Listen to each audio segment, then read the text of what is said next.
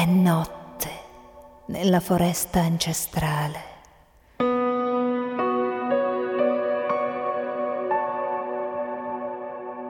Un gruppo di viaggiatori siede intorno a un fuoco. Non si conoscono, ma si raccontano storie. È notte nella foresta ancestrale.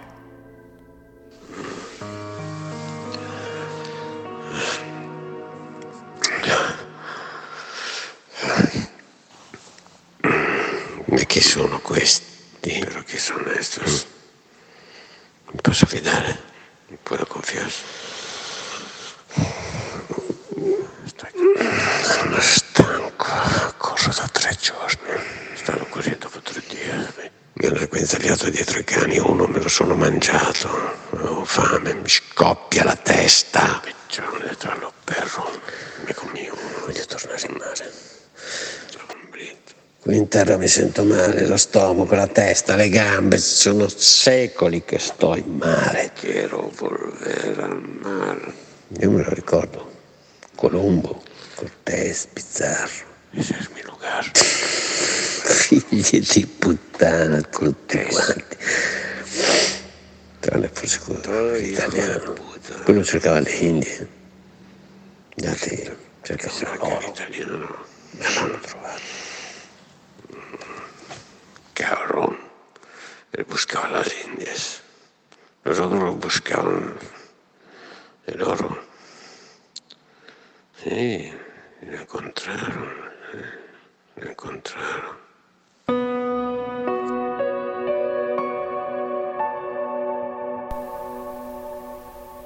Mote Kutsoma Tsukuyotzin sfila al centro del ponte che connette Tenochtitlan alla sponda orientale del lago Texcoco. Mm. Ai bordi della passerella, sospesa sulle acque piatte, sostano in piedi centinaia di nobili che già hanno reso omaggio ai visitatori prima dell'arrivo dello Wei Tlatoani di tutti i Messica. Alla sua sinistra Kakamazzi, Tlatoani dell'Alte Petr di Texcoco, che gli ha raccomandato di incontrare gli stranieri. Alla destra suo fratello Quitlawak, che invece era dell'idea di mandare loro incontro l'esercito. D'altra parte gli uomini pallidi, vestiti di ferro, sono accompagnati dai soldati di Tlaxcala e le notizie del massacro avvenuto a Cholula solo pochi giorni prima sono già arrivate. Mm. Mote Kutsoma dovrà essere cauto. Raggiunto il gruppo dei visitatori, Kakamazzi e Quitlawak si abbassano a baciare il terreno in segno di saluto. Lui invece rimane in piedi a osservare quegli uomini dai capelli chiari, le barbe lunghe e cespugliose, i grossi cervi muscolosi su cui alcuni stanno seduti sembrano stanchi con le lingue penzolanti dalla bocca. Il capo degli stranieri sta un passo avanti agli altri. Al suo fianco una giovane donna bassa, scura. Mm. Non è una straniera, ma una mexicatla. Anche lei. Mote Kutsoma ne ha sentito parlare. Si chiama Malizzi, una schiava di uno dei villaggi Maya dello Yucatan, assoggettati al suo dominio. Fa da interprete agli stranieri. I servi si fanno avanti e piazzano ghirlande di conchiglie e oro al collo degli ospiti. Solo allora lo Wei Tlatoani si china a sua volta a baciare il terreno, si rialza e fissa il capo che gli risponde con un cenno della testa. Mote Kutsoma ha sentito delle loro armi che fanno esplodere la terra, dei loro abiti di ferro che respingono le frecce e della loro alleanza coi Tlaskala. Deve fargli capire che c'è un solo Tatruani, erede di Tenok. Mote Kutsoma Tsokoyotsi inizia a parlare.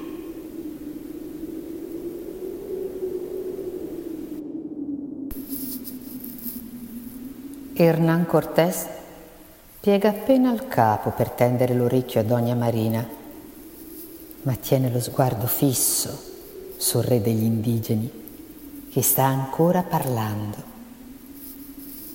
Miei signori, traduce sottovoce Marina, siete i benvenuti in questa terra. Siete venuti a vedere la capitale dei Messica.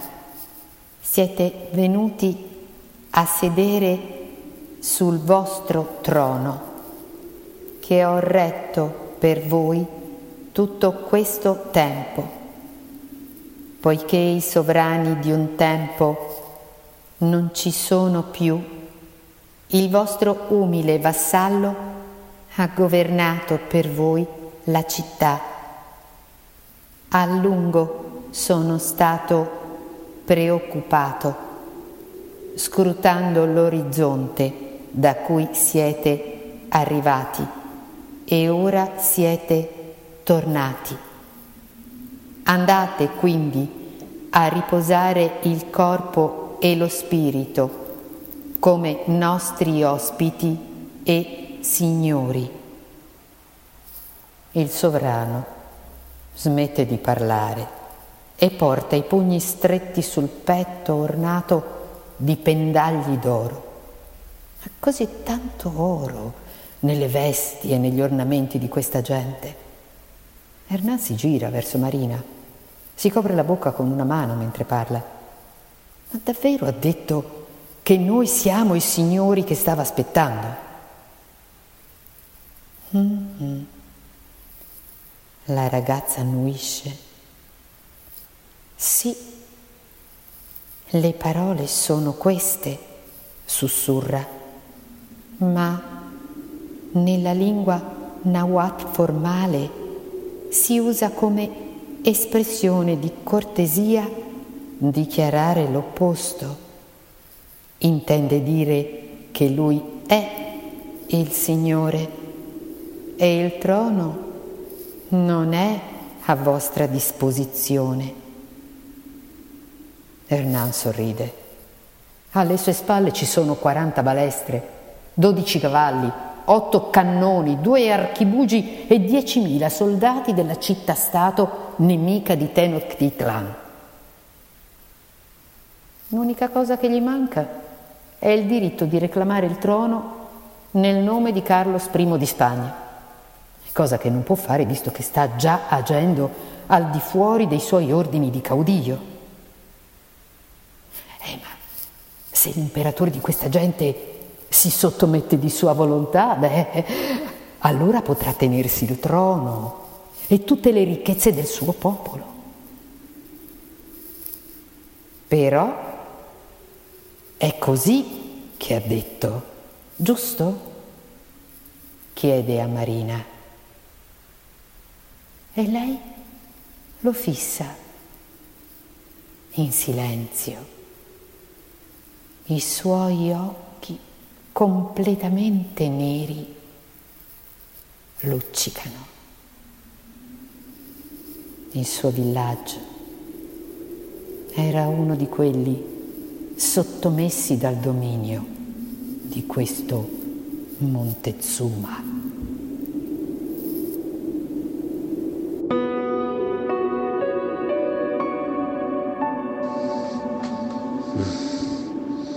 Sì, me la ricordo Marina. Ogni notte mi torna a trovare in sogno e facciamo l'amore. Mentre il vascello precipita nell'oceano nero come l'inferno, rosso come il sangue di tutti quelli che abbiamo massacrato non sono venuto però io también he massacrato, todavía tengo l'odore del sangue. Io ho massacrato ancora l'odore del sangue addosso. Qui por eso. Nessun mare riesce a lavarmi. Pero yo también he massacrato. Santiago, Santiago, Santiago. Ningún mar puede lavarme. Santiago! Santiago! 16 novembre 1532. Cajamarca, Perù.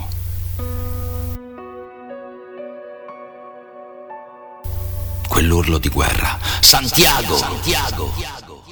Mi risuona ancora nella testa. C'è odore di sangue e fiori qui. Anche il vento della notte è stanco. Non vuole più entrare in questo quadrato di terra battuta fra le case. Atahualpa è in piedi, stupito che qualcuno abbia osato toccarlo e portarlo qui, davanti a quest'uomo vestito di metallo coi capelli sotto al mento che ora mi siede accanto. Ci sono quattro soldati alle entrate delle strade, gli altri dormono e domani si sveglieranno padroni di questa terra. Anche chi la abitava dorme, ma per sempre. Li hanno massacrati tutti, uno ad uno. Solo pallida carne macellata è rimasta. Anche il sangue ha smesso di scorrere nel fiume rosso fra le strade di terra e pietra. Da topi tremanti che erano, gli spagnoli si sono trasformati in belve a quell'urlo. Si pisciavano addosso dalla paura quando il popolo di Atahualpa ha riempito la piazza. Una moltitudine sorridente che portava fiori e frutta. Ci avevano presi per dei, come venti anni fa in Messico.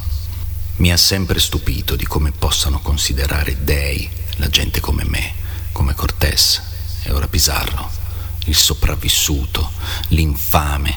Sono certo farà ammazzare anche Atahualpa, ma con la benedizione di Dio. Valle Verde il frate conosceva bene Bernardo. Il cavaliere di Cristo uccide in piena coscienza e muore tranquillo. Morendo si salva, uccidendo lavora per il Cristo. Moriranno tutti.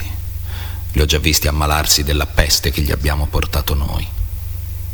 Non c'è bisogno di combattere. Basta arrivare qui e lasciare sulla spiaggia il nostro carico di morte. Anche io. Ma anche stando lontano dalle navi, la mia coscienza sarebbe stata sporca, come lo è quella di tutta la gente del mio mondo, contenta, felice di avere la refurtiva che ogni volta arriva in patria, senza chiedersi quanta morte sale dall'odore di quei frutti nuovi.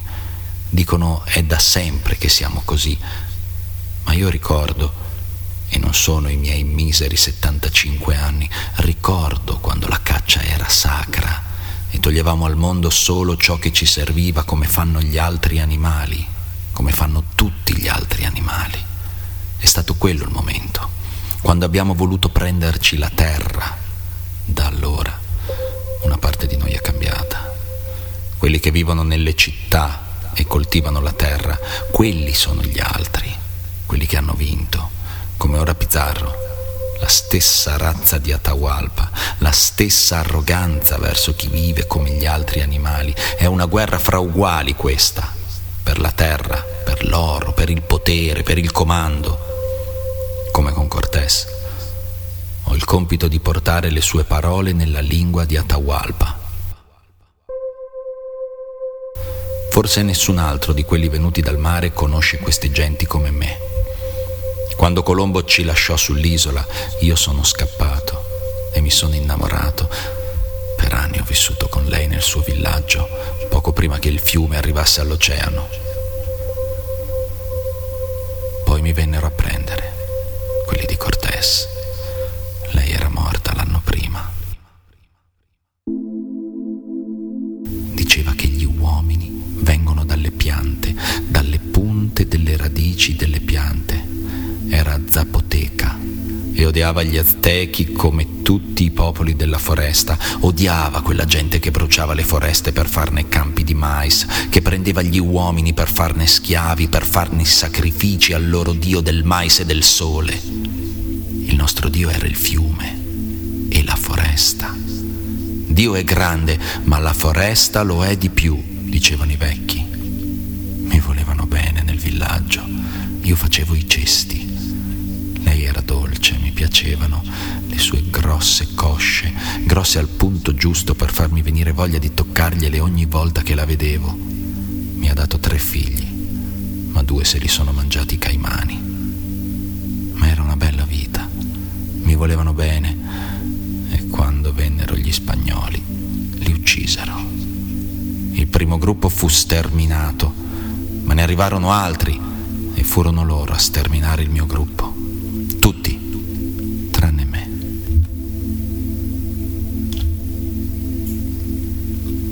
Gli servivo per capire cosa dicevano gli indios. Come parlavano quelli del popolo del mais lo sapevo e quando Cortés mi disse cosa voleva fare, fui contento di aiutarlo. Meritavano di morire, pensavo. Ma non si può sconfiggere il male coprendolo con un male più grande. Poi sono tornato sul fiume e ancora vennero a prendermi. Questa volta non c'era nessuno da uccidere, solo un vecchio che se ne stava nella sua capanna, coi suoi cesti, poteva fingersi un indio. Questa pelle mi tradisce. Non era bastato il sole per annerirla, non è del colore che aveva la pelle di lei, delle sue grosse cosce. Tu non sei un re. Tualpa parla al centro del silenzio. Pizarro si volta verso di lui, mi fa un cenno, vuole che parli ancora, vuole sapere cosa ha da dire l'imperatore del mondo che ha appena conquistato. Pensavo fossi il nostro Dio, tornato dall'oceano per donarci pace e prosperità, ma tu non sei neanche un re sei un soldato, del tutto simile a qualsiasi soldato delle mie migliaia. In una cosa sei differente. Tu menti. Mi hai invitato per un pranzo, ma non c'è nessun pranzo. Hai voluto uccidere i miei che venivano senza armi. Non hanno importanza i tuoi strumenti che fanno molto rumore e poca morte, ma colpiscono a distanza. Non hanno importanza quei grossi animali su cui salite ha importanza che tu menti. Un Dio non mente, un re non mente, un uomo non mente. Tu non sei neanche un uomo, quindi. Cosa sei? Io sono quello che ti ucciderà, dice Pizarro. Sembra distratto, sta seduto su di un muretto di pietra, una bottiglia di rum è appoggiata vicino, ogni tanto ne beve un sorso e guarda Atahualpa come fosse un attore in costume. Sa di aver vinto. È la sua rivincita contro suo padre che non ha voluto riconoscerlo, contro il governatore di Panama, contro chi l'aveva messo a guardare i porci in Spagna sputandogli addosso la sua condizione di bastardo. Quello è il momento più importante della sua vita. Non ha bisogno d'altro. Ha vissuto, combattuto, insistito per arrivare a questo momento, non ha nessuna fretta, vuole gustarselo, per quello lo fa parlare, per quello non ha intenzione di parlare. Per dire cosa? La morte di questo selvaggio pieno di piume gli serve per sigillare la sua vittoria. Non quella della Spagna. Chi se ne frega del re di quei signorotti chiusi nelle corti che non si sporcano neppure mai le scarpe. La vittoria è sua, solo sua. Per questo ha liquidato anche gli amici come Diego de Almagro, un altro bastardo come lui, ma non poteva certo dividere la vittoria, la sua vittoria sul mondo. Menti anche ora, continua Atahualpa. Tu non vuoi la mia morte, vuoi la mia terra. Che io viva o muoia per te non ha importanza. È per la terra che siete venuti, per prenderla e fare più grande il vostro regno. Questa è poca cosa. Anche io ero come il tuo re. Volevo la terra di mio fratello Huascar e me la sono presa. E poi, quando mio fratello è morto, neanche la terra mi bastava per contenere il mio strazio. Quando avremo preso tutta la terra che esiste, cosa ne faremo? Bruceremo i boschi per farne campi di mais, la scaveremo per prendere ciò che custodisce e quando non ci saranno più alberi e la terra sarà desolata, cosa faremo? Andremo a prendere le stelle, ma non ci basterà. Ho bruciato i boschi per farne campi e ora voi brucerete me e coi tizzoni delle mie ossa darete fuoco a ciò che resta fino a quando brucerete anche voi e non resterà che cenere. Non resterà che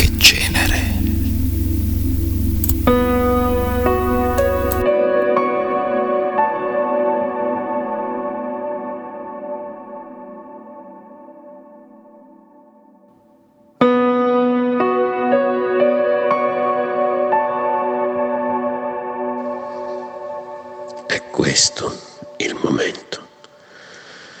Il fuoco si è spento, resta solo cenere